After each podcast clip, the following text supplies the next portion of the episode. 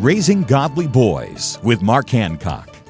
When out in the woods, accidents can happen. A trailman may sprain his ankle, or someone may brush up against poison ivy.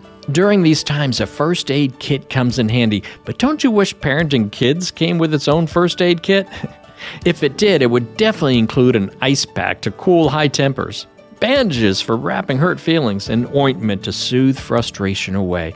Optional accessories might include aspirin for headache relief during those teenage years, antiseptic wipes to disinfect our worldly influences, and an emergency blanket for needed rest.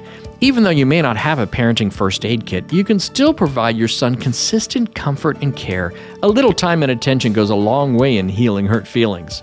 For more encouragement and parenting advice, visit Trail Life USA or RaisingGodlyBoys.com.